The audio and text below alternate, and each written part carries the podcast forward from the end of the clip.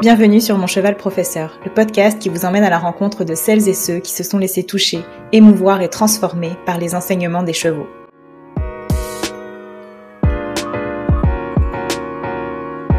Dans l'épisode d'aujourd'hui, je reçois Audrey Henry. Audrey, c'est l'humaine de Whisper, un cheval qui a plusieurs problèmes de santé et plusieurs pathologies, si bien qu'Audrey a décidé de le mettre à la retraite.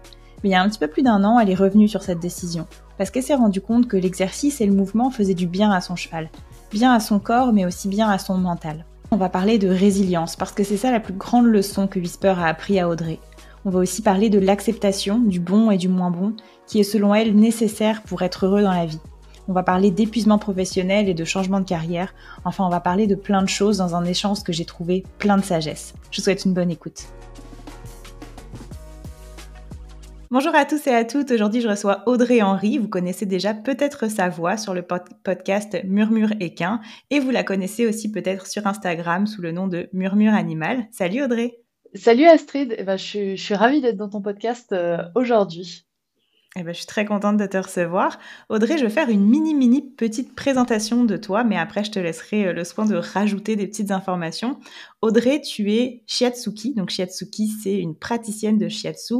Euh, le shiatsu, je vais te poser des questions un petit peu euh, sur ce que c'est, mais c'est une pratique ancestrale de médecine chinoise. Et toi, tu l'appliques sur les chevaux et sur les chiens aussi. Tu es la propriétaire du beau Whisper, un beau quarter horse alezan et aussi d'une chienne Triga depuis un petit peu moins de temps. Et, euh, tu es une entrepreneur, donc tu, euh, tu, as notamment donc, ta pratique de shiatsu, mais tu euh, organises des événements en ligne, la cavalcade. Je sais que tu as d'autres petits projets en cours en ce moment, mais je ne sais, pas si, sais pas si tu vas nous en parler tout à l'heure. Audrey, est-ce que ça te résume bien, cette petite présentation? Ouais, ça me résume plutôt bien. Euh, je pense que si tu veux compléter peut-être un petit truc, euh, j'ai une formation d'ingénieur de base, d'ingénieur en géotechnique, et je me suis du coup, c'est une reconversion que j'ai fait, mais c'est une reconversion que j'ai fait jeune. Euh, c'est une reconversion que j'ai fait jeune. J'ai fait 5 ans d'ingénierie avant de me reconvertir en shiatsu. Ok, Ok. Audrey, tu as participé il n'y a pas très longtemps à un épisode du podcast Le Journal d'Iggy où tu racontes tout ton parcours avec Whisper, tous ces problèmes, ces petites particularités physiques. Si tu devais nous résumer ton parcours avec Whisper en une minute, comme ça après on ira dans des sujets euh, tout à fait différents. Euh, on va parler justement de, ta reconversion, de ta vie entrepreneuriale et euh, maintenant de ta carrière auprès des animaux. Alors en une minute ça va être court. non mais tu peux, tu peux prendre un peu plus de temps. Ouais, alors, euh, en fait, j'ai rencontré Whisper parce qu'il appartenait à quelqu'un qui l'avait acheté et qui était dans mon village et qui, en fait, euh, bah, de temps en temps, Whisper était derrière chez mes parents. Donc, lui, il l'avait acheté poulain. Et euh, moi, un jour, j'y suis allée au culot. Je savais pas vraiment quel âge avait Whisper. Mais quand il me paraissait assez grand, tu vois, je suis allée voir ce, cet homme et je lui ai dit, écoute, tu as deux chevaux, est-ce que tu arrives vraiment à monter les deux? Et il m'a dit non. Ah, bah, du coup, est-ce que tu n'aurais pas besoin d'aide pour en monter un des deux? Euh, J'avais Whisper en tête, mais euh, il m'a dit bah ok, mais il y en a un qui n'est pas débourré, Whisper, et l'autre est débourré, donc euh, tu peux monter l'autre jument sans souci. Et donc c'est comme ça que je suis arrivée avec, ce, avec cet homme. Et donc du coup, j'ai participé au débourrage de Whisper. C'est, enfin, voilà, on, on, a commencé à faire le débourrage ensemble. J'ai acheté Whisper à 7 ans. Il avait été monté 7 fois, dont 5 par mois. Donc, tu vois, j'ai un historique assez, euh, assez vaste de Whisper. Et, euh, et Whisper, quand je l'ai acheté, il, avait toujours, euh, il était toujours un peu boiteux, surtout en hiver et tout. Il n'était pas régulier, donc il y avait des grosses périodes où on ne montait pas. Et moi, quand je l'ai acheté, j'avais 24 ans, quelque chose comme ça.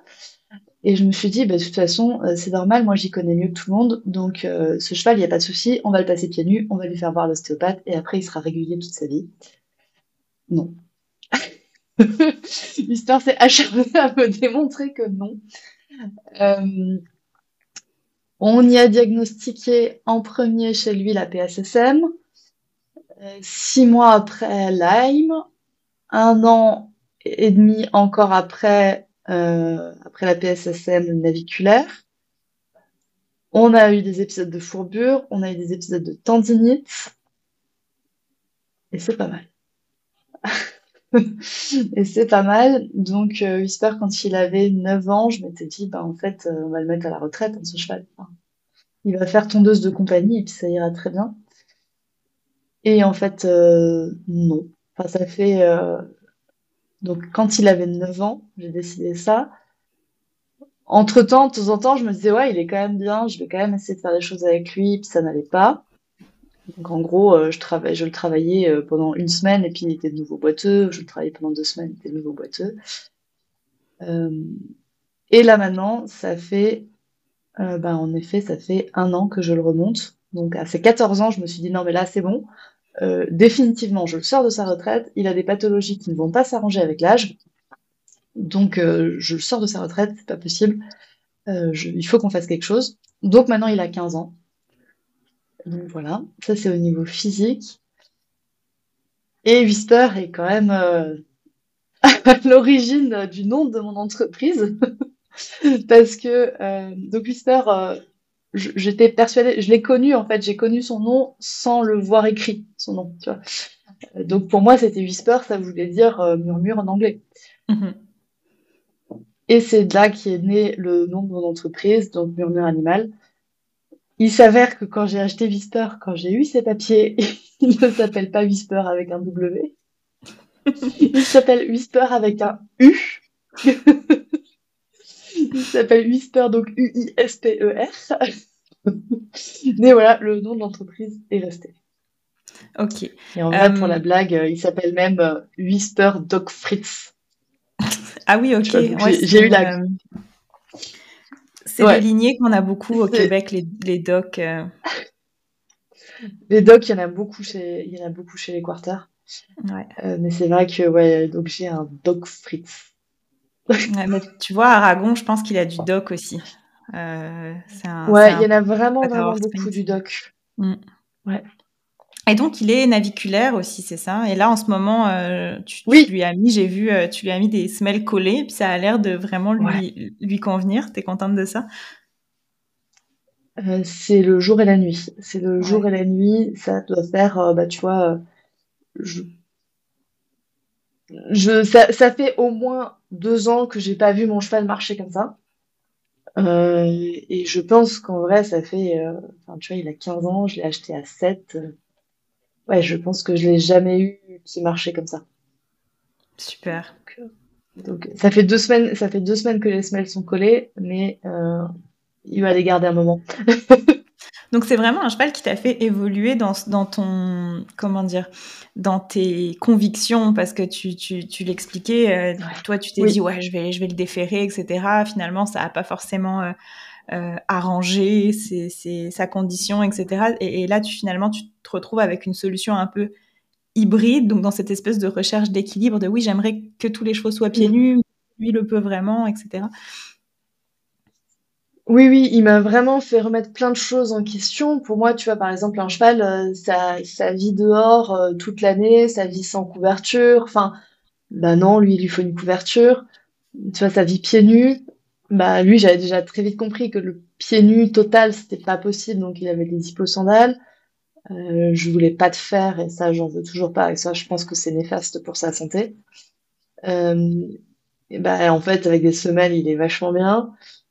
Qu'est-ce qui m'a fait encore plein de petits trucs comme ça. Pour moi, un mhm. cheval, euh, trouver tout ce qu'il lui fallait dans la nature, bah non, en fait, lui, il a vraiment besoin de complémentation plein de petits trucs que je pensais être euh, logiques. Et tu vois, le, le côté cheval naturel. Le côté plus le cheval est au naturel, mieux c'est. Non. Ouais, parce que toi, finalement, t'as pas, pas eu ce parcours centre équestre classique. Hein, donc, euh, tu as toujours été mm. plus euh, euh, personne qui fait de l'équitation et qui voit des chevaux dans des, dans des milieux naturels, des chevaux auprès. T'as jamais, t'es jamais allé chercher un cheval dans son box, toi, finalement? Euh, alors j'ai fait un tout petit peu en fait euh, de centre équestre classique comme on l'entend, centre équestre, CSO, dressage, enfin voilà, comme le cheval il est en boxe, tu vas chercher ton cheval au box et encore si tu vas le chercher c'est pas mal mhm. parce que j'ai fait je crois deux ans en centre équestre comme ça et moi je sais que j'étais ultra heureuse quand justement le cheval était au box parce que ça veut dire que c'est moi qui pouvais le brosser. Le pire pour moi, c'était quand le cheval, il venait de faire une heure et, euh, et qu'il réenchaînait une heure après parce que du coup, tu pouvais même pas euh, brosser ton cheval. Euh, donc j'ai fait deux ans comme ça, mais c'est vrai qu'après, moi, j'ai beaucoup été en, en randonnée. J'ai fait beaucoup d'extérieur avec, euh, avec les chevaux que j'avais et j'ai fait beaucoup, beaucoup de demi-pension. Ouais. En gros, à partir de, à partir du moment où moi j'avais 14-15 ans, j'avais des chevaux en, en demi-pension ou en confiage, des choses comme ça. Ok. Très cool. Fait que tu l'as abordé un tout petit peu, Whisper, ta compagnie Murmure Animal, ton podcast Murmure Équin. Euh, et tu l'as dit, tu étais euh, ingénieur, ingénieur agronome, ingénieur Ingénieur en géotechnique. En géotechnique. Euh, en géotechnique, si on veut, c'est des sols. En fait, c'est toutes les interactions entre le sol et ce que l'humain veut construire dessus. Ok, ce qui est quand même très euh, pratique dans, un, dans, une logique de construction d'écuries, de, en tout cas de préparer des sols pour plusieurs usages avec les chevaux. Donc, euh, tu, peux, tu peux utiliser ces connaissances-là. Mais comment, raconte-nous cette bifurcation de carrière d'ingénieur à aujourd'hui Shiatsuki En fait, j'ai toujours, euh, depuis aussi longtemps que mes parents se souviennent, je leur disais que je voulais être vétérinaire. Et j'ai toujours eu, tu vois, cet axe, en gros, depuis que j'ai 4-5 ans, euh, bah, je veux soigner des animaux, tu vois, vétérinaire, enfin, il y a cet axe euh, que j'ai essayé. Que j'ai essayé, je suis allée en classe prépa euh, pour devenir veto. Alors, je sais pas comment c'est chez toi, mais chez nous en France, tu fais une classe préparatoire pour après aller en école de vétérinaire. Et en classe prépa, ça n'a pas été du tout. Euh, c'est-à-dire que, un, je n'avais pas le niveau ni en maths ni en physique. Je n'avais pas le niveau euh, pour passer, pour, être en veto. Et en plus, euh, l'année-là, enfin, ça a été dur psychologiquement pour moi, parce que c'est des très gros cursus. On est très en vase clos, il y a beaucoup de compétitivité, enfin, ça a été compliqué. Et en plus, le troisième point, euh, j'ai dû faire euthanasier mon chat, mon premier chat à moi, pendant ma prépa. Et je me suis très clairement dit, quand on était chez le vétérinaire pour faire euthanasier mon chat, si j'étais le vétérinaire en face, je ne l'aurais pas euthanasié. J'aurais pas réussi. Ouais. Je j'aurais pas réussi. Je sais que c'était la meilleure chose à faire pour mon chat. Enfin, c'était. Il n'y avait pas de questionnement à avoir là-dessus sur le fait que c'était la bonne, la bonne chose à faire. Mais si j'avais été le vétérinaire en face, je me serais acharnée. Ouais. Et là, je me suis dit, bah non, en fait, moi, ce que. Ouais. T'es arrivé devant les. Ce que je veux, c'est pas. Dans la conclusion que c'était pas ça, quoi, ta voix. Non. C'est ça. C'était non seulement j'en étais, j'en étais pas capable, on va le dire intellectuellement. Le, le cursus qu'on me demandait intellectuellement ne fonctionnait pas. Et j'en étais pas capable émotionnellement. Ok. Et donc, euh, et donc pendant la prépa, bah, je me suis dit, bah ok, euh, après il s'est passé des trucs euh, dans ma famille, etc., qui font que mes options de réorientation scolaire étaient limitées. donc je me suis dit, bah ok, qu'est-ce que je peux faire avec ma classe prépa? Et il y avait la géologie, et ça me plaisait bien, parce que moi, ce qui me plaît, c'est trouver l'origine du problème pour régler le problème à la base et de reconstituer, tu vois, l'historique pour arriver, pour comprendre d'où vient le problème. C'est vraiment ça qui me plaît, c'est, tu vois, de, de trouver à partir de quand ça a commencé et du coup, qu'est-ce que ça a entraîné ensuite. Et cette construction chronologique, on l'a aussi en géologie. Tu vois, de comprendre par quelles étapes est passé le sol pour en arriver là où il est maintenant, pour réussir à construire dessus. Donc ça m'allait. C'est drôle le parallèle. Hein. Je ne sais pas si euh, c'est venu instinctivement ou si ça a été comme du travail de voir en fait qu'est-ce qui t'a plu dans ce métier-là, puis finalement qu'est-ce que tu fais maintenant, parce que je vais, je vais te poser la question après de qu'est-ce que c'est le shiatsu, mais moi qui connais un tout petit peu, il y, a des parallèles immenses. Euh, donc là, tu es ingénieur. Qu'est-ce qui fait qu'à un moment donné, tu, tu, ça te convient plus. Alors que finalement, sur le papier, la, carrière a l'air de te convenir, mais c'est pas vraiment un appel du cœur, quoi. C'est plus une, réorientation logique. Et, euh, oui. Et ouais. Oui, c'est ça, c'était logique et ça me convenait, tu vois. Enfin, je m'étais dit, bah oui, ça peut me convenir. Euh, comme dit, il n'y a pas eu de grande réflexion du qu'est-ce que j'aime dans ma vie, qu'est-ce qui me nourrit, etc. Au moment où je me suis dit, bah, je peux pas faire, faire veto, je vais faire géol. Mhm. Ça a vraiment été, je peux pas faire veto, mes options sont très limitées. Quelle est l'option qui me plairait dans ce que je veux faire? Tu vois, par exemple, il y avait l'agronomie aussi, mais l'animal de la fourche à la fourchette, euh, ouais, voilà, pas ouf.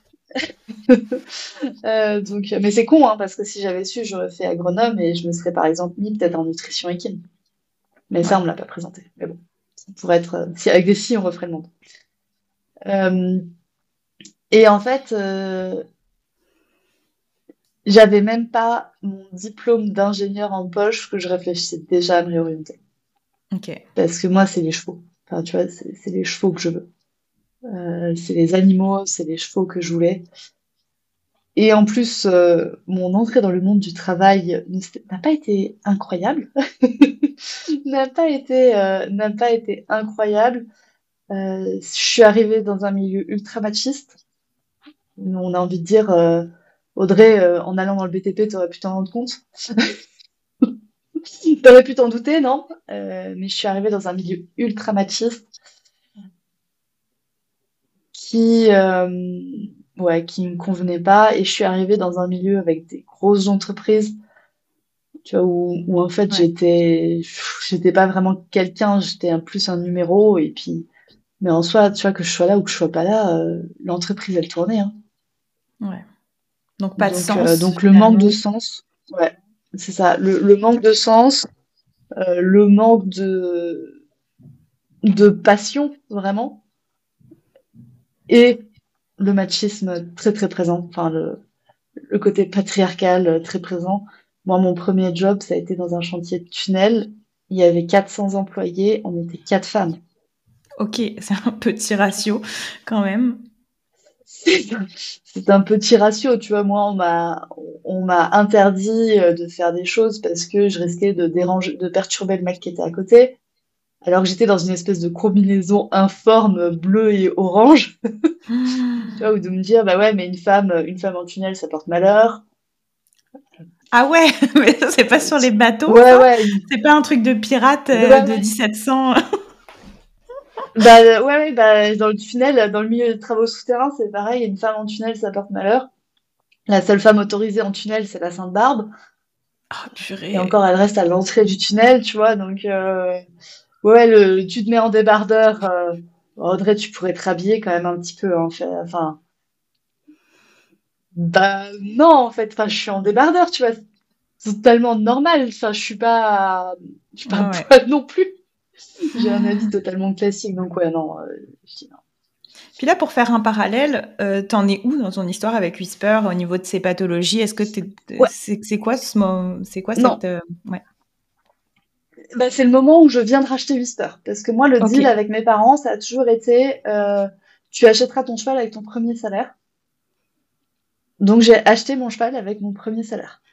Ok. J'ai acheté mon cheval avec mon premier salaire. Donc là, je viens d'acheter Whisper. Et là, je suis en mode euh, moi, je vais le sauver, quoi. Ouais. Moi, je, moi, je sais. Moi, je sais ce qui est bon. Je vais changer deux, trois trucs. Et tu vois, il va aller nickel. Donc euh, finalement, tu n'as pas de sens dans ton travail, donc tu, te livres à cette espèce de, de... ouais, c'est ça, de quête de, santé pour euh, pour ton pour ton nouvel animal. Ok. Ouais, je suis même pas sûre que si je dirais que je suis en quête au moment-là. Au moment-là, je suis vraiment en mode, euh, je sais ce qu'il faut faire, donc je vais le faire. Et tu vois, on n'aura plus jamais de soucis. Ouais au moment-là, je suis même pas, euh, je suis pas assez intelligente pour réfléchir, tu vois, au moment-là. donc, tu, en, bon québécois, tu t'offres quand même 5 ans, donc tu euh, t'endures 5 ans, euh, dans, ces métiers un peu machistes, bah, beaucoup machistes en fait, et pas tellement nourrissants pour toi. Comment, mm. comment tu bascules? Bah, Je t'ai dit, je, j'avais même pas encore mon diplôme vraiment en poche, en poche que j'avais déjà, euh, j'étais déjà en train de me réorienter. Alors j'ai commencé par une année de formation en coaching équin. Professionnellement, cette formation a été nulle à chier, ne m'a rien appris. mais par contre, euh, m'a beaucoup aidé moi. Tu vois. Euh, je n'ai pas su devenir coach équin grâce à cette formation. Par contre, le fait de recevoir du coaching avec les chevaux m'a aidé. C'était la première fois que tu te faisais accompagner dans une démarche de coaching à ce moment-là? Ouais, ouais, c'est ça. C'était la première fois. Euh, c'était la première fois. C'était la première fois que je me faisais accompagner. En parallèle, je me suis aussi formée à la communication animale. qui a été le début de mon entreprise en fait. Qui a été le, tout début de mon entreprise, de, proposer des, des séances, enfin des. Oh, comment j'appelais ça? De proposer des communications animales. Et est-ce que Whisper a eu. Euh, enfin, Comment t'en es venu à la communication animale? Comment est-ce est que tu avais une espèce d'instinct par rapport à ton cheval qui avait un petit peu plus d'informations que tu étais capable d'aller chercher? Moi, cette question-là, de ou alors tu avais toujours cette ouverture-là, je, la trouve intéressant aussi parce que chez certaines personnes, ça, c'est un, point, un point de bascule en fait de, de... Tu vois dans tes animaux que finalement, il y a peut-être autre chose. Et c'est comme ça que tu, que tu t'ouvres à cette pratique-là qui est euh, pas conventionnelle et, dont tout le monde, euh, à laquelle tout le monde adhère pas, évidemment. Mm. Euh, alors, moi, il y a un truc avec le bien-être animal. J'y ai quand même toujours été sensibilisée. On a toujours eu des animaux à la maison. Il a toujours été important de prendre soin de ces animaux. J'ai grandi dans une famille où quand tu on avait des animaux et quand on a un animal, on l'a jusqu'à sa mort. Mhm. ça a toujours été ça. Et après, euh, j'ai toujours été très précurseur, on va dire, sans lancer de fleurs, hein. mais j'ai toujours aimé la nouveauté. Et du coup, je, je me suis toujours lancée très vite dans des nouveaux trucs.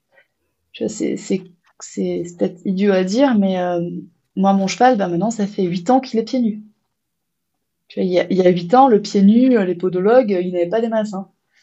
il n'y en, a toujours pas, il en a toujours pas des masses, mais euh, moi, la première paire d'hyposandales que je lui ai achetées, c'était en 2016. Donc, tu vois, ouais, ça fait 7 ans. À l'époque, euh, je sais que je les avais déjà achetées chez SOS Tabo, mais ils proposaient deux modèles. Hein. Mm-hmm. Ils proposaient deux ou trois marques, je crois, d'hyposandales. Maintenant, il y a quoi? Il y a une quinzaine de marques d'hyposandales sur, sur le marché. Euh, donc, l'attrait de la euh, nouveauté. Le clicker trade. Ouais, il y a une grosse, grosse un gros, gros attrait de la nouveauté. Tu vois, il y a, comme dit, euh, il y a 8 ans, quand j'ai acheté mon cheval, je l'ai mis au clicker training. Ouais. Il y a 8 ans, en France, des gens qui faisaient du clicker training, euh, bah oui, c'était l'année où Hélène Roche a sorti son livre, quoi. Et donc, du coup, il y avait cet attrait de la nouveauté, ce qui m'a fait lire le livre. Alors, c'était un livre en anglais. Parce que c'était pareil, tu vois, on n'avait pas de livre en français. Il n'y avait pas encore de livre en français sur la communication animale, donc je l'avais lu en anglais. Je ne me souviens plus du titre. Ok, mais c'est un livre qui t'a ouvert à ça. Ouais, c'est un livre parce que euh, c'était les seules infos que j'avais trouvées. C'était un livre et là j'ai été surprise, bluffée, on peut dire, par euh, ce que j'arrivais à obtenir comme information qui était correcte. On va revenir dessus. Euh, et j'ai été séduite aussi par la facilité de mise en œuvre. Tu vois, de dire, bah oui, mais c'est tout le monde là en soi, il suffit de le réveiller. Euh, voilà, ça m'a ça m'a séduite. Donc c'est comme ça que j'ai commencé avec les, les communications animales. Et à un moment donné, j'en avais marre de faire des communications animales parce que toutes mes conclusions de communication animale, c'était faites voir votre cheval à un ostéopathe, euh, allez chez le vétérinaire avec votre chien. Il y a quelque chose qui ne va pas physiquement chez votre animal, il faudrait faire des examens. Tu vois, il y a eu beaucoup de... J'avais l'impression euh, que trois quarts de mes communications, je les terminais comme ça. Donc j'avais cette sensation de rester sur ma faim. Ouais, mais tu vois, cette sensation excuse-moi, je t'interromps parce que moi j'ai une croyance, ok, c'est que euh, les, les, tu, tu vas en, quand tu fais de la communication animale, euh, enfin moi j'en fais pas, hein, mais que finalement les problématiques qui vont graviter autour de toi, euh, elles sont pas anodines quoi. Et si toi, tout gravité autour de la santé, que finalement il y avait déjà ce souhait-là et cette même cette tentative-là d'être vétérinaire, il y a comme quelque chose qui, qui te ramenait enfin qui, te ramenait à ce qui t'intéressait vraiment quoi. Euh, il y en a qui pourraient dire, et puis moi je les entends, les gens qui, qui enfin les personnes qui euh, ne, croient pas à la communication animale et du coup ils vont chercher des explications rationnelles, psychologiques, etc. Euh, Est-ce que c'est toi finalement qui euh, voyais des pathologies physiques partout parce que c'est ça qui t'intéressait ou est-ce que c'est les, les cas que tu attirais qui étaient finalement toutes des pathologies physiques? Bon, rendu là, c'est une question de croyance, mais il n'empêche que ça te ramène sur ton chemin euh, d'une façon ou d'une autre, quoi. Alors oui, euh, je pense que je j'ai pu penser ça à un moment donné. Et maintenant, il y a d'autres choses que je mets aussi en lien avec la communication animale. Enfin, il y a des fois, c'est un peu Captain Obvious. C'est pas compliqué, tu vois. En France, c'est pas compliqué. Enfin, de se rendre compte que je pense que 80% des chevaux de France n'ont pas une alimentation à volonté. Donc, tu vois, de dire que euh, le cheval a mal au ventre, enfin, tu vois, statistiquement, en fait, j'étais forcée de tomber dessus, tu vois. Il y avait à un moment donné, euh, j'étais un peu obligée de monter dessus, de tomber dessus. Je pense aussi qu'il y a le public de la communication animale. Euh, c'est pas forcément des gens dont le cheval va bien. Mhm. Quand, quand on arrive tu vois, à faire de la com... Oui, c'est ça. Donc, tu vois, quand tu as tout essayé avant, enfin, pour en arriver à la communication animale, c'est que tu as tout essayé avant, c'est que tu as essayé le vétérinaire classique, c'est que tu as essayé l'ostéopathe, c'est que souvent tu as essayé le dentiste. Ça, c'est au moins le trio, j'ai envie de dire, relativement classique que les gens ont essayé. Et que ça n'a pas marché. Je veux dire, si ton cheval est en bonne santé, et si tu n'as pas de doute sur la santé de ton cheval, tu ne fais pas de communication animale. Bah, je te dirais que ça dépend. Sur la hein. santé ou sur le bien-être? Ouais, c'est ça, ça dépend. Des fois, c'est des. Tu vois, sur, la santé ou euh, sur le bien-être? Ouais, c'est des fois, c'est des problématiques plus comportementales et qui finalement peuvent révéler un, un, problème physique. mais Un problème de santé. Mais tu vois, si tu n'as pas de problème de santé physique ou de santé mentale, on va dire, chez ton animal, ou de santé comportementale chez ton animal, tu fais pas, tu fais pas de communication animale. Ouais. Il y en a un qui va faire ça par curiosité, mais c'est rare, quoi. Ouais, c'est très très rare. Mhm. C'est très très rare. Et même si c'est par curiosité, j'ai envie de dire qu'il y a plein d'autres choses sur lesquelles tu peux y être curieux, quoi. Mhm. ok, donc, donc t'es es tanné, t'as que, des, as que des chevaux qui sont pas bien dans leur corps. Ta conclusion, c'est toujours va voir le veto, va voir l'ostéo, va fais quelque chose pour ton cheval, quoi. Ton cheval ne va pas bien, enfin, fais quelque chose, quoi. Et que je ne peux pas faire. Et que tu, ouais. Je, je ne peux pas, à distance, tu vois, euh, dire aux gens, bah, ton cheval aurait besoin, euh, besoin d'un massage du dos, ou ton cheval a des gros problèmes au ventre. Regarde les problèmes du ventre de ton cheval, tu vois. Enfin, il manquait le côté physique. Mmh. Et il me manquait le côté plus rationnel. Alors je sais que c'est ironique dit comme ça de se dire je vais aller chercher de la rationalité dans le shiatsu. Mais encore une fois, il y avait ce côté sur le shiatsu, pour le coup, il y avait plus d'expérimentation. Euh, il y avait le côté euh, c'est une médecine ancestrale, on a des écrits. Il n'y a peut-être pas de preuve scientifique, mais il y a une preuve expérimentale, on va dire. Comment, comment tu définirais le shiatsu pour des personnes qui connaîtraient pas ça? Nous, au, Québec, on n'a pas beaucoup euh, de praticiens, praticiennes shiatsu euh, équins. En tout cas, c'est quand même, je pense qu'il y en a une. c'est un grand territoire. Bah, en tout cas, à ma connaissance. Mais comment ah, tu l'expliquerais? Je vais venir au Québec alors. Bien. je vais venir au Canada. alors, c'est basé sur la médecine traditionnelle chinoise qui établit qu'il y a des méridiens, il y a de l'énergie qui circule dans le corps du cheval, qui circule dans le corps de tous les êtres vivants, et que cette énergie a tendance à circuler le long de trajets, de vaisseaux euh, prédéfinis que sont les méridiens. Cette énergie peut se bloquer de temps en temps, peut s'arrêter de circuler. La circulation peut ralentir ou au contraire peut s'intensifier de temps en temps et donc causer des problématiques de santé. Ce serait la première, c'est en fait le premier indicateur qu'il va y avoir un problème physique. Ça, c'est dans un sens, ou dans l'autre, quand il y a eu un problème physique type accident, ça va créer des blocages énergétiques, ça va créer des, blocages dans cette circulation d'énergie. Et le but du shiatsu est de refaire circuler cette énergie dans le corps de l'animal en médecine traditionnelle chinoise, il y a plein de manières de refaire circuler l'énergie dans le corps de l'animal. Le shiatsu utilise la pression des doigts pour le faire. Donc il y a de la pression des doigts sur tout le corps de l'animal, en fait, sur tous les trajets des méridiens.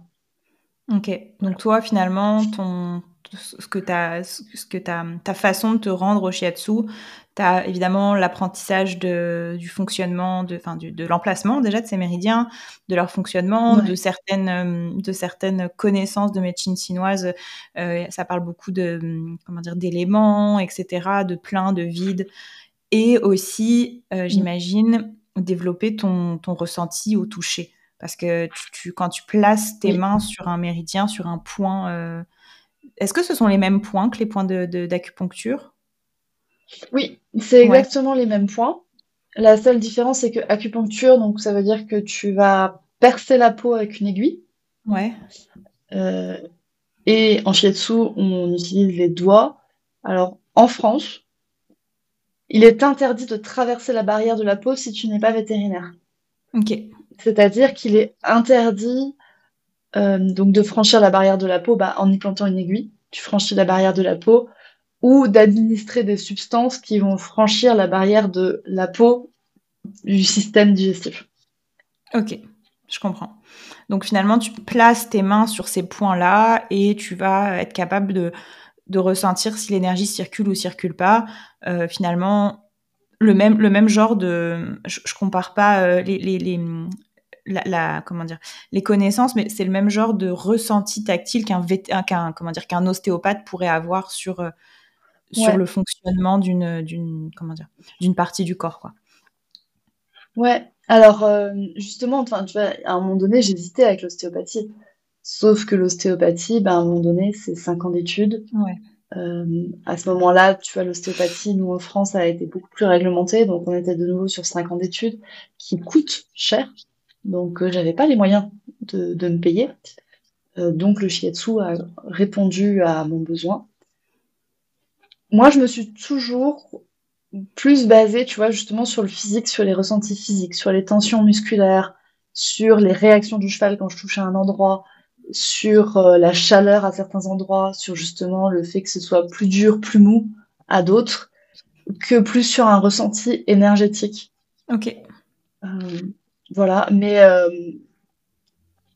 encore une fois, ça a été ma façon de faire, tu vois, de dire, bah, et on en arrivait au même point, tu vois, que quelqu'un, enfin, que j'avais des collègues de, formation qui me disaient, bah oui, moi j'ai un ressenti d'excès d'énergie à cet endroit-là. Ouais, bah moi j'ai un ressenti de tension énergétique, j'ai un ressenti de tension musculaire à cet endroit-là.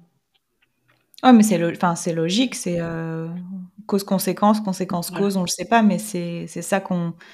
C'est ça, ça qui fait que le shiatsu et que la médecine chinoise en général euh, fait ses preuves depuis euh, autant, autant de, d'années, de, millénaires même. Mm.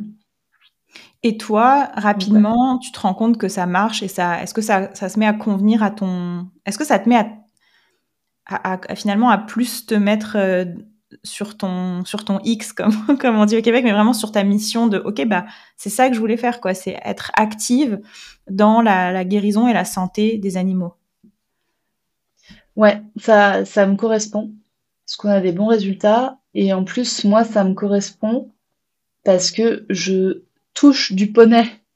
Mmh c'est clairement ça. Moi, je suis au contact de chevaux. Et là, ça me correspond. Et là, ça me correspond parce que j'ai déjà plus un pied dans l'écurie que quand je faisais de la communication animale. Je peux montrer des choses à l'humain Je, peux lui montrer concrètement, bah oui, en fait, tu vois, quand, quand tu touches au niveau du passage de sang et que ton cheval essaie de me bouffer, peut-être qu'il a mal au ventre. Mm-hmm. Quand je passe la main sur le dos et que tu vois le cheval qui se cambre d'un coup, il a mal au dos. Donc ça, ça me correspondait. C'est euh, c'est finalement, euh, t'as pas, enfin, si tu regardes de façon très euh, concrète, peut-être que ça t'a paru long, mais finalement c'est ça a été court quand même de trouver ta réorientation. Et alors après, c'est pas dit que tu fasses ça toute ta vie. Peut-être que tu vas enfin, peut-être que tu vas euh, améliorer, enfin pas améliorer, mais ajouter des compétences, ajouter des choses. Mais t'es pas resté si longtemps que ça dans quelque chose qui te convenait pas du tout. Est-ce que euh, euh, non, parce que j'avais pas trop le choix. enfin, j'ai pas mis beaucoup de temps parce que bah, avant le métier d'ostéopathe, c'était déjà c'était déjà présenté dans ma tête. Donc le shiatsu, ça me permettait de me rapprocher, on va dire, de l'ostéopathie sans faire l'ostéopathie. Ok. Euh, et, euh, et j'ai pas mis beaucoup de temps parce qu'il y a eu. Euh, alors du coup, j'ai fait 5 ans en tant qu'ingénieur.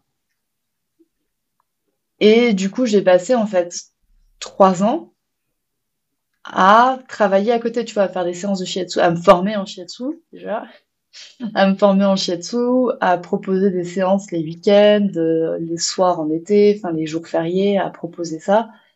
Euh, j'ai fait ça pendant trois ans.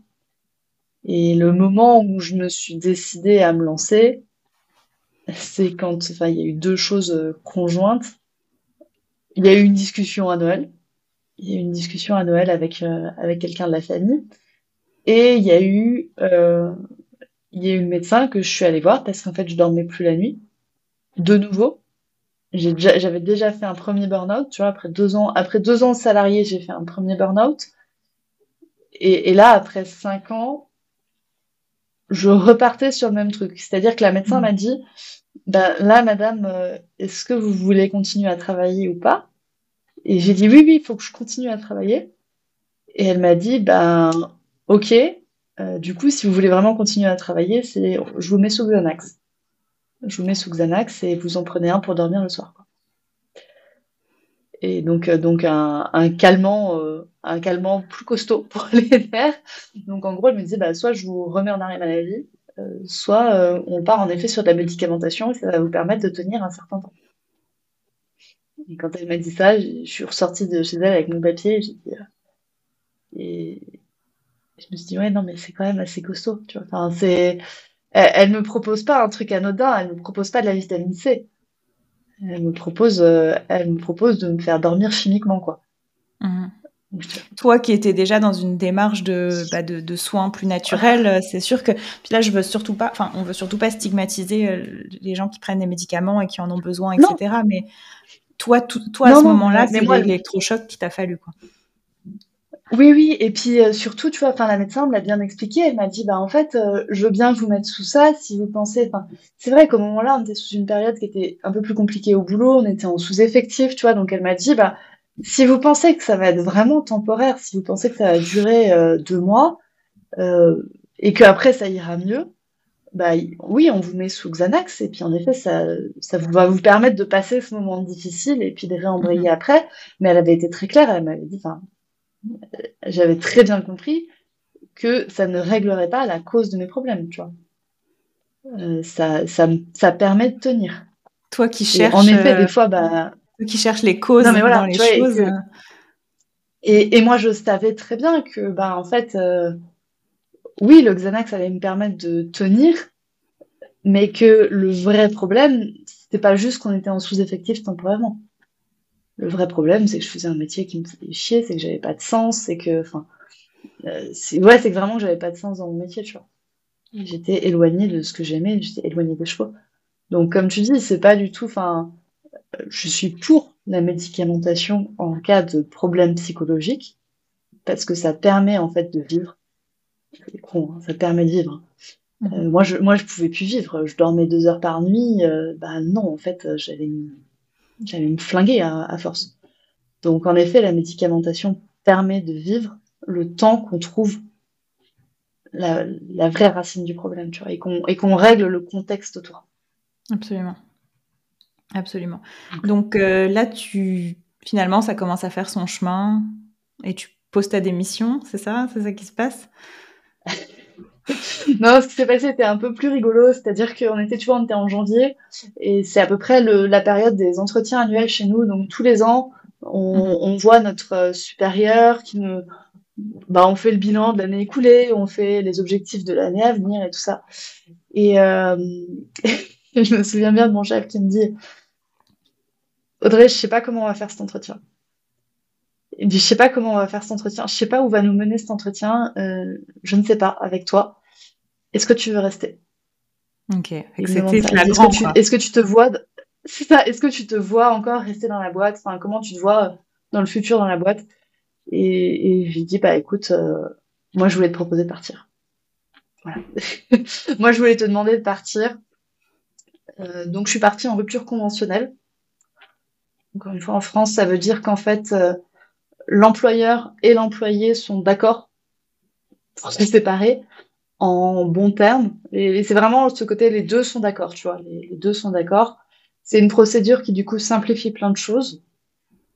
Euh, donc, c'est assez rapide à faire. Simplifie plein de choses pour la France, hein, parce que nous, euh, quitter un emploi, c'est deux semaines de préavis. En France, c'est beaucoup plus long, beaucoup plus compliqué. Puis pour mettre en France, tu vois, moi, j'avais un préavis de trois mois. Ouais. Ouais. Et puis trois mois, c'est long. On, sait quand on pose une démission et, déjà deux semaines, c'est long. Quand, quand, parce que quand tu pars, ça y est, t'es stigmatisé par tout le monde. Donc là, trois mois à vivre ça. Et quand, au contraire, c'est l'employeur qui veut mettre euh, une personne à la porte pour plein de raisons, c'est très compliqué aussi. Donc la rupture conventionnelle, finalement, vient simplifier tout ça. Et je pense que ça t'ouvre des droits au chômage, c'est ça? C'est ça. Ça ouvre. Euh, alors, il y a aussi un autre truc que ça simplifie en France, c'est que du coup, tu n'as plus droit au prud'homme t'as plus le droit de, pas le droit de porter plainte contre ton employeur. Tu vois, alors que si tu te fais licencier, tu peux porter plainte contre ton employeur. Enfin, voilà. Ouais. Euh, en fait, c'est l'avantage des droits au chômage. C'est l'avantage pour eux, c'est ok, l'employé peut pas me poursuivre et l'avantage pour toi, c'est ça m'ouvre mon chômage. Donc finalement, finalement, c'est intéressant comme. C'est ça. Il y a des.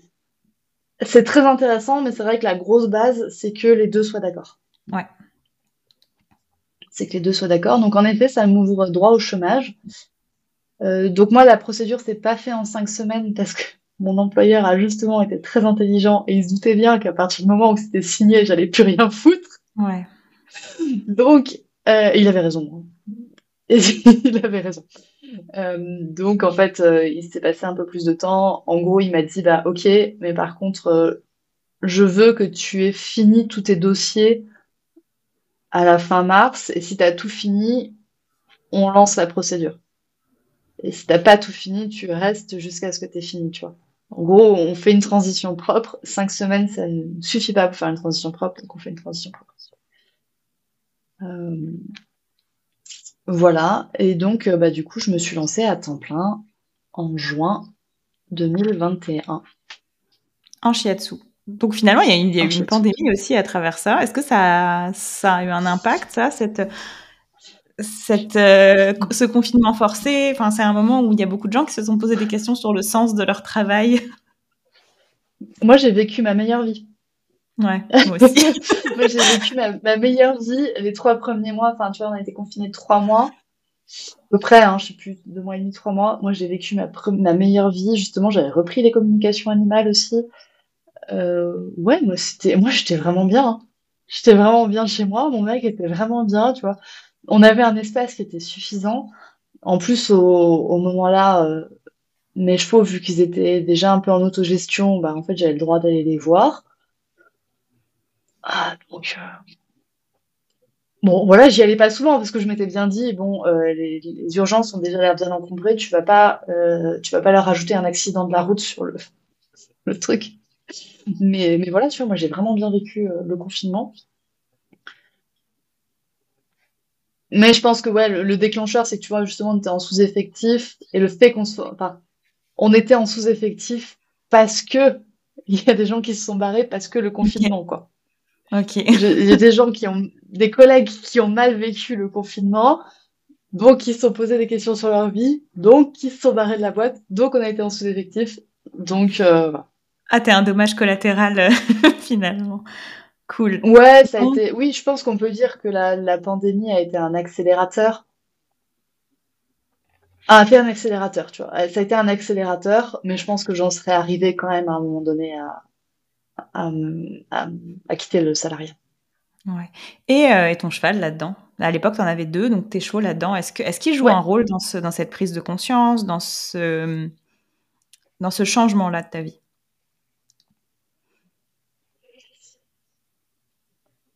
À ce moment-là, pas trop.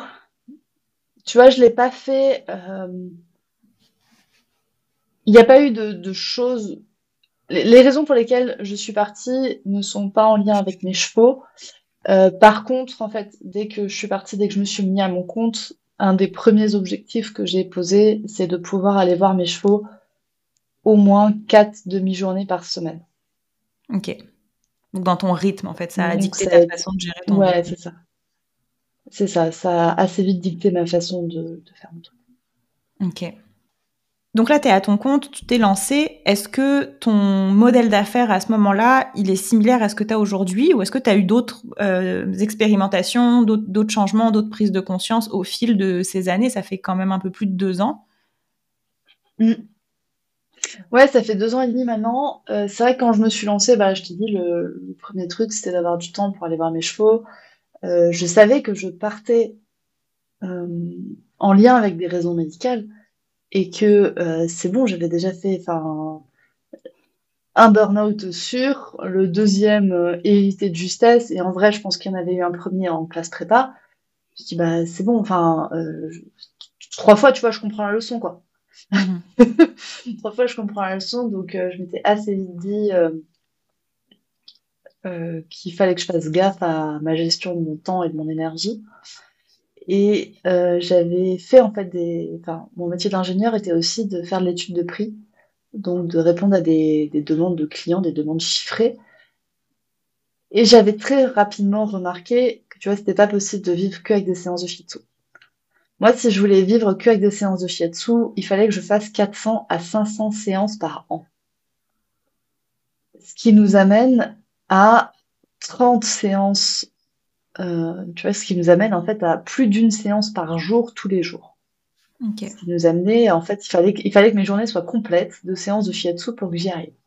Surtout que un déplacement, tu, tu vas quand même assez loin, donc ça veut dire beaucoup de temps sur la route. C'est ça. C'est ça. Euh, C'était, enfin, rapidement avec le calcul, tu vois, je me suis dit non, euh, 400 séances de shiatsu dans l'année, ça va pas le faire. ça ne va pas marcher. Euh, donc assez rapidement, je me suis dit qu'il fallait que je désolidarise mon temps de mes entrées d'argent. Tu vois, qu'il fallait que je gagne, euh, que je sois pas auto-horaire, tu vois, que je ne me fasse pas payer à l'heure. Mhm. Euh, donc c'est pour ça que je me suis rapidement mis à la formation, à former des personnes, au début en shiatsu, au début en shiatsu, j'ai une formation qui permet aux gens d'apprendre le shiatsu pour leurs chevaux, qui permet pas de devenir professionnel, mais qui permet soit de rajouter à son, une corde à son arc professionnel, soit de se former en tant que propriétaire. Et après, ben, en 2022, il y a eu la cavalcade, donc il y a un événement virtuel. Donc là où tu vois, ça me permet de décorréler mon temps et mon argent et euh, je pense que les six premiers mois, tu vois, je me suis un peu rebrûlée, on va dire, parce que j'ai suivi les conseils de personnes qui faisaient du 60 heures semaine. Donc, je sais très bien bah, de qui tu parles. voilà. Euh, personne qui est à côté de ça m'a donné, enfin, très bon conseil. Je, je ne remets pas du tout en cause son accompagnement. Non, non, mais je, euh, je, je, suis d'accord avec toi. Brillante, mais. Je sais pas si tu veux que je, si tu veux que je cite le nom. Moi, c'était Aline Bartoli. Ouais. Bah, comme tu veux. Là, moi, je la trouve euh, brillante, mais je, son rythme me, me, correspond pas, quoi. Donc, ouais, j'ai suivi l'accompagnement d'Aline Bartoli et euh, où du coup, tu te dis, oh, putain, mais je veux faire comme elle. Et, euh, et voilà. Et non, bon, tu vois, six mois après, je dis, hop, attends, on repart sur un burn-out. on repart sur un truc qui ne te convient pas.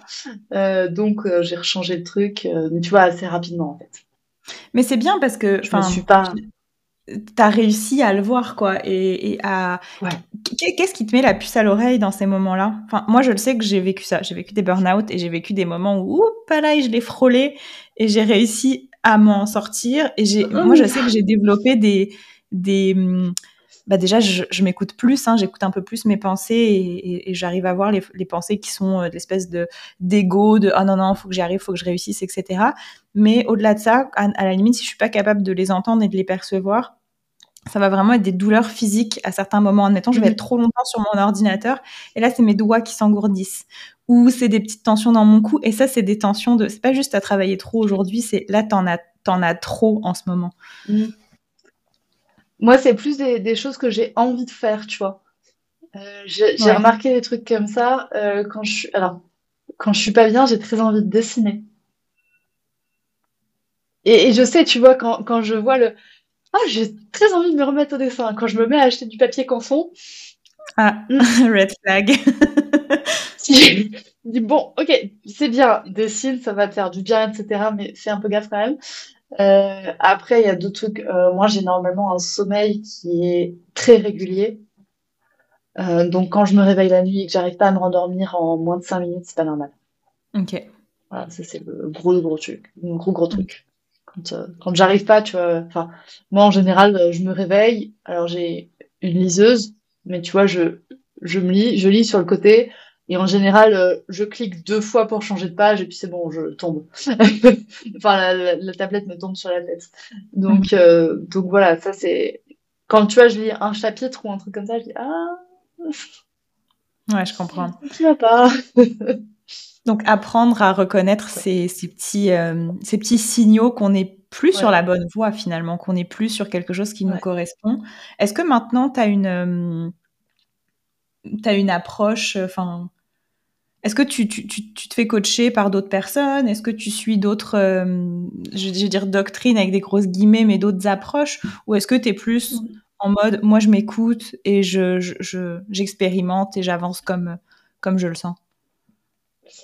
Euh, alors, j'ai pas suivi de coaching business, tu vois, de, vrai recoaching business. Donc, j'ai suivi le premier, donc avec Aline Bartoli en, en 2021, quand je me suis lancée, en fait. Enfin, coup, je me suis lancée en juin et bah, sa BSB, elle l'avait lancé en mai. Donc, tu vois, j'ai rien fait en mai, mais juin, juillet, août, j'avais fait, j'avais fait son accompagnement. Ensuite, j'en ai pas suivi. J'ai pas suivi de, de gros accompagnements. Euh, et là, j'en ai re-ressenti le besoin. J'en ai re-ressenti le besoin. Par contre, j'avais un gros besoin quand même de. J'ai un gros besoin de discuter avec des personnes, avec d'autres entrepreneurs, tu vois, qui ont les mêmes envies, qui ont les mêmes objectifs, ou en tout cas des trucs similaires. Euh, Ça, j'ai un gros besoin. Et, euh, et là, je me refais accompagner pour reprendre d'autres trucs, parce que du coup, c'est vrai que le fiatsu, ça a été. Euh, ça a été ma bouée de secours, ça a été ma bouée de sauvetage, tu vois. Je me...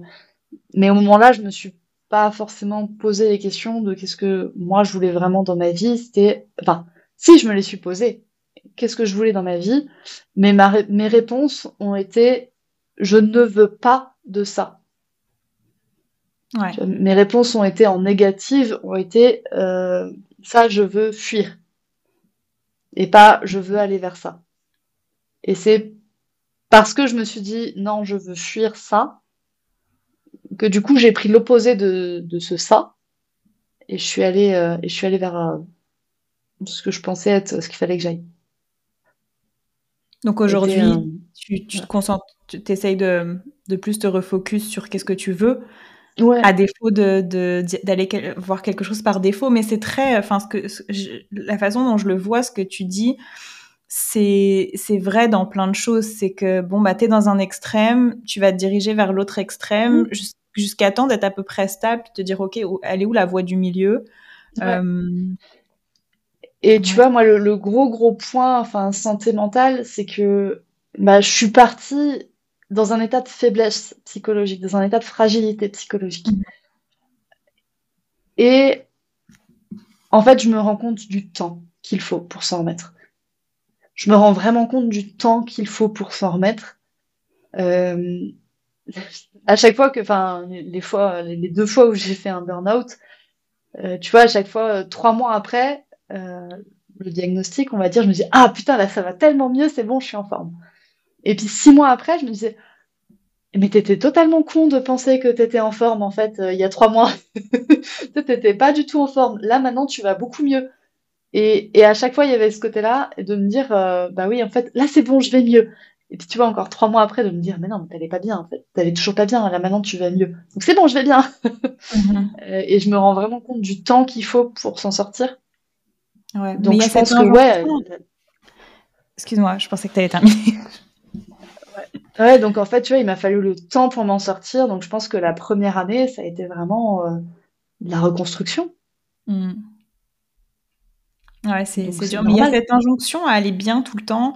Et on en parlait un petit peu avant l'entrevue de cette espèce de pensée positive, de, de il faut que tu ailles bien, etc. Et ça, c'est super dangereux. En fait, il y a deux choses dangereuses. Il y a une autre chose que tu as nommée, euh, qui est euh, très symptomatique dans la coach que tu as choisie, mais qui est très répandue. Et vraiment, mais c'était cette espèce de, de work hard. Tu, tu, vas, tu vas avoir ce que tu veux si tu mets toute ton énergie. Cette hustle culture, donc ça, c'est un point. Et souvent, ça va avec le point visualise ce que tu veux et ça va arriver. Et ça... Ça, c'est l'autre, c'est l'autre pendant. C'est l'autre pendant. Et peut-être que, peut-être que ça marche pour plein de gens. Peut-être, je ne le sais pas. Mais c'est super dangereux parce que ça invalide les problématiques de santé mentale. Mm. Et quand tu es en dépression, quand tu pas bien, te faire dire va bien et visualise ta vie de rêve, ce n'est pas suffisant. Moi, il y a un truc, tu vois. Tu vois, moi, il y a un truc, c'est le souris, ça va activer les muscles de ton visage, donc ça va envoyer le message hormonal à ton cerveau que tu es heureux. Ouais. non. Non, non. Ça, fait du mal. ça fait des dommages, ces, ces choses-là. Mais j'ai l'impression que, puis tu vois, là, je vais partager un bout de mon histoire à moi parce que j'ai l'impression que c'est, c'est ce que beaucoup de personnes vivent, mais c'est que quand tu vas pas bien, bah, c'est facile de, de, de, te retrouver sur des contenus comme ça et de tomber là-dedans et de te faire croire que tu vas mieux avant de te rendre compte que, bah non, ça va pas du tout mieux, puis ça va peut-être même moins bien parce que tu t'es pas écouté. Et encore une fois, on a cette espèce de, tu vas vers un extrême, vers l'autre, et, et après, tu te retrouves sur la voie du milieu où, ok, bah écoute, j'ai des problématiques de santé mentale sur lesquelles je travaille. J'ai aussi cette croyance que, bah, d'une certaine façon, ton état d'esprit peut euh, peut influer sur ce que tu vas vivre et en tout cas comment tu vas le percevoir. Et finalement, d'arriver à naviguer là-dedans, mais tomber de ce côté-là à un moment donné, c'est fréquent, quoi. C'est très fréquent. Ouais. Moi, il y a encore, euh, il y, a, souvent un truc où j'y pense parce que c'était, c'est une chanson, une chanson qui passe et qui dit euh, le spleen n'est plus à la mode. Si pour être heureux, sois heureux ou un truc comme ça. Et enfin, et, et je, je sais que j'avais associé cette personne, tu vois, enfin cette chanson à une personne de mon entourage et où je lui avais dit. Hein, mais tu sais, euh, pour être heureux, il suffit d'être heureux. Hein. Tu vois, pour, euh, pour être heureux, euh, il suffit de prendre la vie du bon côté. Hein. non, tu vois, je, je m'en veux encore et à chaque fois que, à chaque fois que j'entends cette musique, je, je repense à, à, ce que je lui avais dit et je me dis, oh, je suis un monstre de lui avoir dit ça. Non, mais au moment là, je le pensais. Et au moment là, je le pensais, donc je, je, me juge pas trop fort non plus, tu vois. Mais le, quand tu veux, tu peux. Ben non, non. Enfin, non, quand il y a un terrain, quand il y a un terrain de traumatisme, quand il y a un terrain de, de, de comment dire, de, de social, quand c'est ça. Il y a une réalité autour, et c'est sûr que petit à petit, en tout cas, moi, je crois que euh, il y, a, y, a, une dose de, il y a une dose de de vouloir, d'en pouvoir aller mieux. Il y, a des gens qui ne veulent pas aller mieux mais ce n'est pas c'est pas suffisant. Et ben moi je suis une fervente euh, partisane de la thérapie la vraie thérapie hein pas le coaching la thérapie. J'aime bien dire j'avais entendu quelque part mais la thérapie c'est pour quand tu vas pas bien et que tu veux aller bien. Et le coaching c'est quand tu vas bien et que tu veux aller mieux éventuellement. Mais je pense qu'il y a certains coachs qui se rendent pas compte, qui prennent des gens avec des, des problèmes. En fait, moi, je l'ai vécu. Je vais, je vais, je pensais pas le raconter, mais moi, je l'ai vécu à un moment donné où je croyais aller bien Vraiment, je croyais que ça allait bien. Et je me suis pris un coach, tu sais, vraiment coach, un monsieur, tu vois, très... c'est ça. Puis, il m'a pas écouté. Un monsieur qui a un nom de caillou ou un truc comme ça, quoi. exactement ça. Il m'a pas écouté de la séance. J'ai pris deux séances avec lui. C'était super cher en plus. Il m'a pas écouté de la séance. Il m'a, euh... en fait, il m'a fait un profil je sais plus quoi. Il m'a fait un profil, puis ça y est, il me connaissait, donc il a pas eu besoin de m'écouter. Il m'a juste raconté que lui, il avait failli tout perdre à un moment donné, et qu'il y avait cru, et qu'il avait tout perdu, toute sa maison, etc. Et que là, il était en train de faire les courses, et qu'il avait pas d'argent pour faire les courses, et qu'il savait pas comment il allait s'en sortir, et que là, il avait croisé quelqu'un qui lui avait donné 500 dollars, et là, hop, tout s'est illuminé dans sa vie, et que, et il m'avait pas écouté de la séance, et il m'avait mis toutes ces idées-là dans la tête. Moi, à cette époque-là, je, je, galérais pour essayer de passer mon taux horaire à 100 dollars quand j'étais entrepreneur à ce moment-là. J'arrivais pas à faire la step de 90 à 100 dollars et lui il me disait que c'était même pas assez. Puis il me parlait d'entrepreneurs qui elle elle charge sa journée à, à, 2000 dollars etc. Donc me, me mettre dans la tête que le, le petit pas que j'étais en train de faire il était déjà pas assez. Je m'en suis pas rendu compte de à quel point ça hein, ça avait eu un impact sur moi mais longtemps, très longtemps quoi. Mm. Oui, de dire que euh, la, valeur du produit.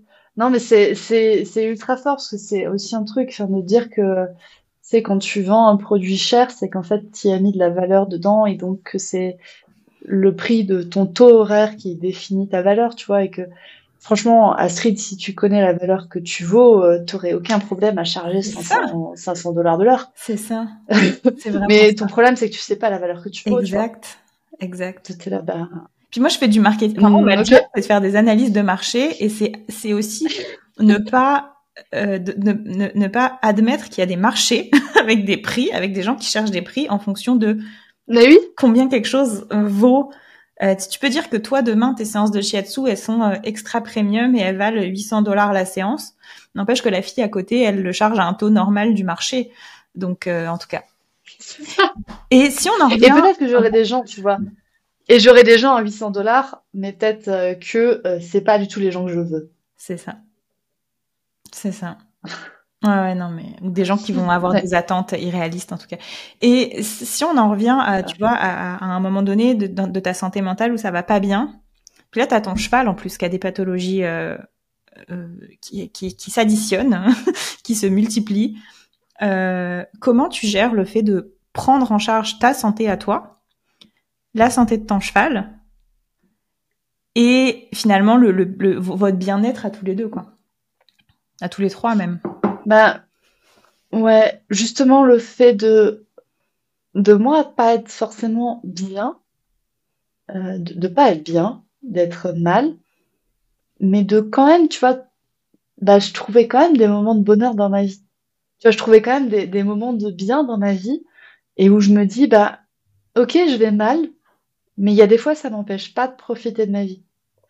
D'accord, hein, il y a des moments où ça ne vraiment pas. Euh, mais tu vois, ça m'a. Je me dis, bah ok, bon, bah peut-être que 80% de ma vie, c'est de la merde. mais 20%, ça va. Et tu vois, et, 20%, ça me permet d'aller, de, de fonctionner. Ça me permet de fonctionner. Et du coup, je me dis, bah, mon cheval, en fait, c'est pareil. Et ça, c'est, enfin, mon cheval aussi me l'a appris, tu vois, euh, des fois, il, il, boite comme pas possible, mais tu lui proposes de sortir du pré et de faire un petit tour, et il est là, ouais, putain, vas-y, trop cool, on va aller voir ce qu'il y a dehors. Moi, il adore voir ce qu'il y a dehors. Et tu dis, bah ouais, en fait, tu vois, même s'il va pas bien, euh, ça l'empêche pas de profiter de ce petit moment, tu vois, de, cette petite balade, et peut-être que pendant bah, 10 minutes dans sa vie, ça ira parce qu'il sera trop content, et, peut-être que 10 minutes après, ça ira plus parce qu'il aura de nouveau mal. Mais de me dire, bah voilà, en fait, euh, aucun de nous n'est parfait. Et, et aucun, enfin, on, on, a tous nos problèmes. On a tous nos problèmes. Et aucun de nous n'est parfait. Et c'est, ça a été vraiment d'accepter ça. Tu vois, d'accepter que, bah, c'est pas parce qu'on n'est pas parfait qu'on peut pas fonctionner et qu'on peut pas et qu'on peut pas être heureux. Et moi, du coup, je, mon cheval est imparfait. Tu vois, mon cheval, honnêtement, je n'ai pas du tout l'espoir qu'un jour il marche droit. Même, euh, avec les semelles collées, tu vois, j'ai conscience que peut-être que le moment où je vais lui décoller les semelles, il marchera plus droit et puis voilà. Mais en fait, de pas marcher droit, ça empêche pas du tout mon cheval d'aller bien. Et, moi aussi, c'est ça que je me suis rendu compte pour moi. Ben, même si je vais pas bien, la vie continue, quoi. La, vie continue. Et le fait que je sois pas bien, ça m'apprend juste quelque chose sur moi, tu vois, c'est une info. Moi, j'ai l'info que quand je fais trop d'heures, ça va pas.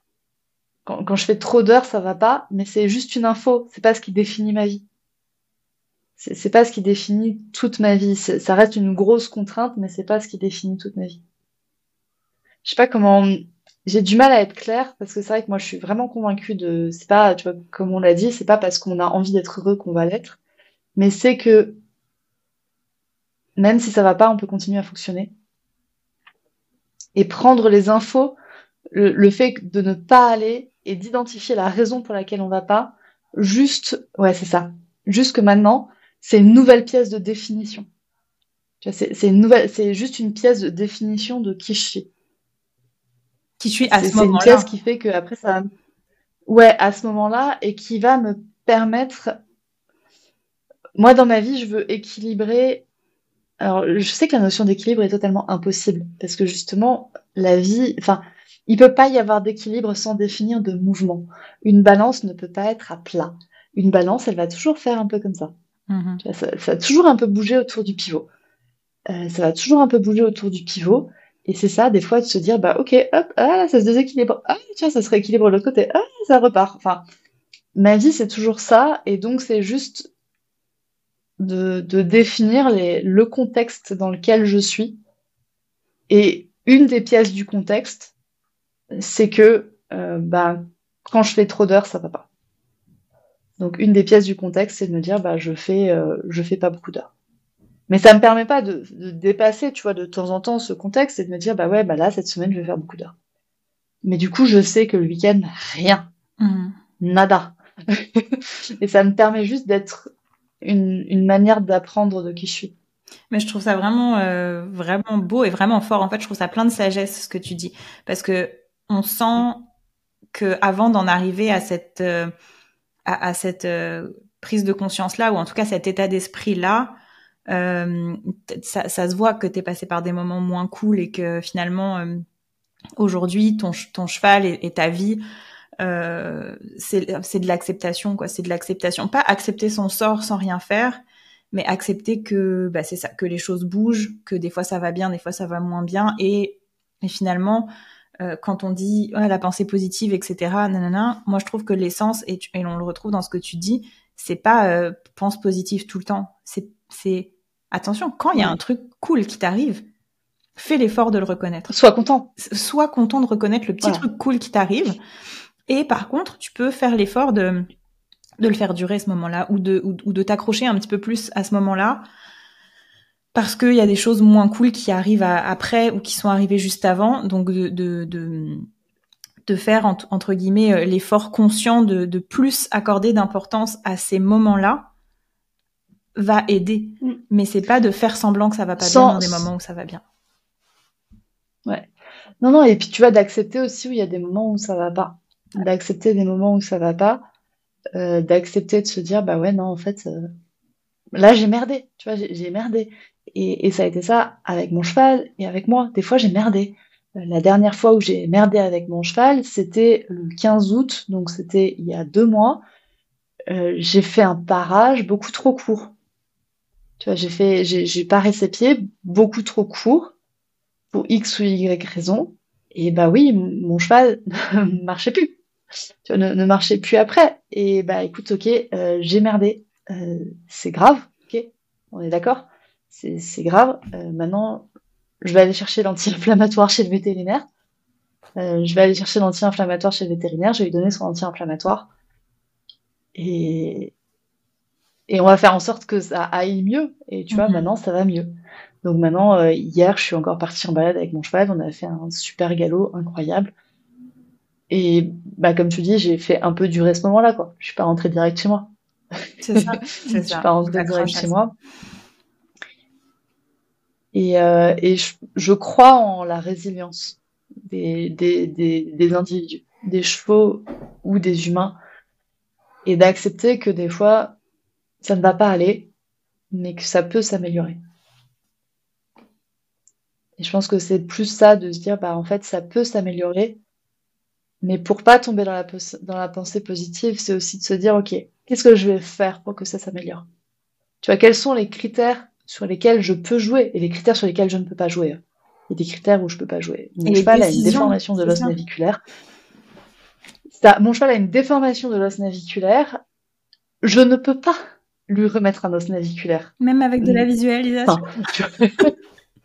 voilà, je, je, ne peux pas. Euh, maintenant, ce que je peux faire, c'est de créer un contexte pour que ça se, pour qu'il me boite le moins possible. Et avec moi, c'est pareil.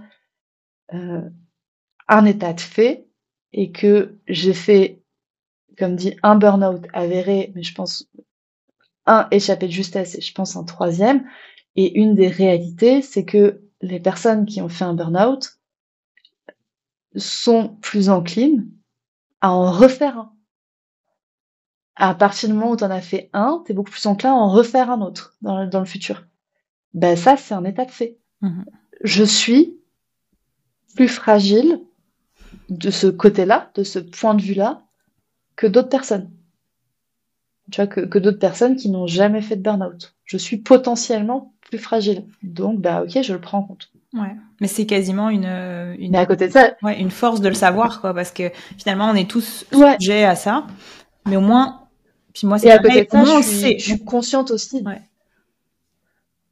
je, suis aussi consciente des forces que j'ai, tu vois. Euh, je suis une femme, ok, une faiblesse dans notre société. c'est un point qui complique la vie en société. Euh, par contre, j'ai la chance, je suis blanche. Hein. T'es blanche, t'es éduquée, t'es euh, en région parisienne. C'est ça, c'était je, C'est ça, je suis caucasienne. Ouais, je, je suis caucasienne. J'ai euh, j'ai un appartement, tu vois, je suis propriétaire de mon appartement. J'ai eu la chance de faire des études parce que mes parents m'ont payé les études. Euh, bah voilà, j'ai la chance, comme dit, d'avoir euh, d'avoir des parents qui n'ont pas de problème financier. Ça, je reconnais, tu vois, mes points forts.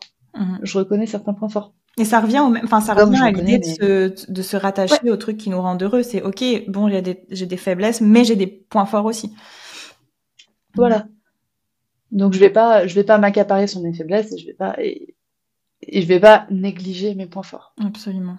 Et je trouve que dans le milieu du coaching, on a tendance à oublier les C'est vrai, c'est vraiment vrai. On a, tendance, on a, tendance, à oublier que bah oui, en fait, euh, socialement, euh, un homme a beaucoup plus de chances de réussir à faire, d'être invité à une conférence qu'une femme, quoi. Ouais, Sauf quand ils cherchent des femmes parce qu'il y a déjà 80% d'hommes. Ouais. ah, Ça, ça m'est, ça, ça m'est arrivé dans mon milieu machiste, tu vois. Ouais. Ça, ça m'est arrivé. De dire, on, va prendre Audrey parce que là, il nous faut des femmes pour représenter les jeux. Ouais. Je trouve que ça, ça conclut vraiment bien notre échange. Euh, je te remercie pour euh, ta transparence, ta vulnérabilité. C'était, enfin, on a touché des, des, thèmes vraiment cool, je trouve. Finalement, on n'a pas tant parlé de poney, mais la façon dont tu as conclu ça avec la résilience et tout ce que Whisper t'avait apporté, moi, je trouve ça magnifique. Puis ça, ça, ça résonne beaucoup avec des, des choses que, que je vis aussi. Donc, euh, je te remercie beaucoup. Audrey, où est-ce qu'on peut te retrouver? Où est-ce qu'on peut te joindre? Euh, C'est ton moment. Alors, euh, il y a deux points. Euh, donc, il y a, tu les as dit au début, hein, mhm. tu les as dit au début, euh, le podcast Murmuréquin, qui est disponible du coup sur toutes les plateformes. Donc, il y a juste à taper dans la barre de recherche Murmuréquin. Et le compte Instagram murmure.animal. Murmure.animal. Génial. Puis et le site internet murmure-animal.fr.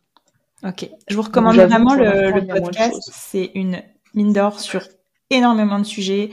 Euh, ulcère, euh, naviculaire, euh, shiatsu, médecine chinoise. Il y a, enfin, moi, je, je suis une, une, une auditrice convaincue euh, du podcast Murmuréquin et je suis vraiment très contente de t'avoir reçu sur mon mini podcast naissant ici. Euh... Non, mais c'est très bien. Tu sais, il faut commencer, à un moment donné, il faut commencer. Hein. Exactement. Exactement. Mais je te remercie. Je te souhaite une, une bonne fin de journée. Et ben merci à toi de m'avoir reçu et bonne journée.